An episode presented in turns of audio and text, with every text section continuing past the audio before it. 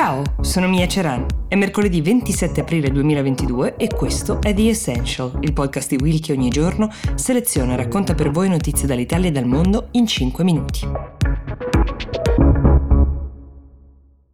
Alla fine è successo, l'uomo più ricco del pianeta, Elon Musk, ha comprato Twitter. Per la modica cifra di 44 miliardi di dollari, quest'uomo, la cui ricchezza deriva principalmente dalla proprietà di azioni di Tesla, la società da lui fondata che produce auto elettriche, sarà l'uomo solo al comando di questo social network, una macchina di informazione enorme dove più di una volta abbiamo visto fare piccoli e grandi pezzi di storia e tanta, tanta politica. Pensate solo all'esclusione, ad esempio, di Donald Trump nei giorni successivi all'assalto di Capitol Hill. In un comunicato stampa, Musk ha detto che intende rendere Twitter migliore che mai, better than ever, migliorando il prodotto con nuove funzionalità, rendendo aperto l'algoritmo, eliminando i bot e verificando l'identità di tutti gli utenti. Tutti proclami interessanti, ma la questione chiave di questo social resta un'altra, cioè Twitter non è solo una piattaforma, non è solo un social, è anche uno strumento. Lo è per i politici, per gli attivisti, per i liberi cittadini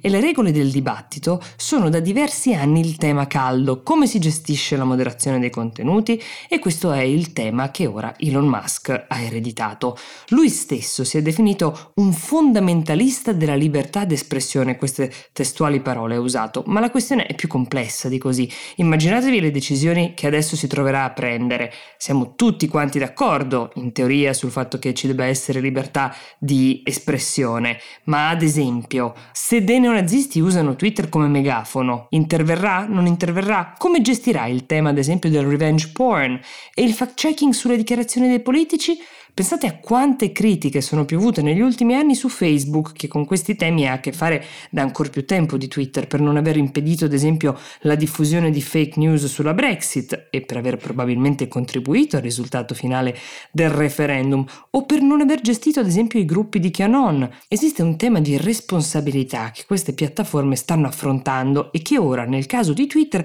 ricadranno tutte su un solo uomo, Elon Musk, conseguenza diretta del rendere proprietà privata di un individuo una società che prima era pubblica, nel senso di quotata in borsa ovviamente. Riguardo alla transazione, quel che si sa fino ad ora è che Musk si farà finanziare dalla banca d'affari Morgan Stanley per circa 25 di quei 44 miliardi. La restante parte dovrebbe venire dal suo patrimonio personale e il deal dovrebbe essere chiuso entro il 2022. C'è stato un po' di malumore dentro all'azienda stando a delle fonti accreditate perché pare che i dipendenti si siano sentiti un po' trascurati, poco informati di questa trattativa che è partita già con l'acquisto recente che ha fatto Elon Musk di quasi il 10% delle azioni di Twitter, era così diventato uno degli azionisti più importanti della società, secondo soltanto ad un fondo di investimenti. Al top management è stato garantito che la gestione dovrebbe restare in linea con il passato, ma è ovvio che avere un proprietario come Musk, un uomo della personalità e delle opinioni anche molto forti, divisive, non potrà che aprire una una nuova era per Twitter, per chi ci lavora e per chi vive le conseguenze di quel che ci accade.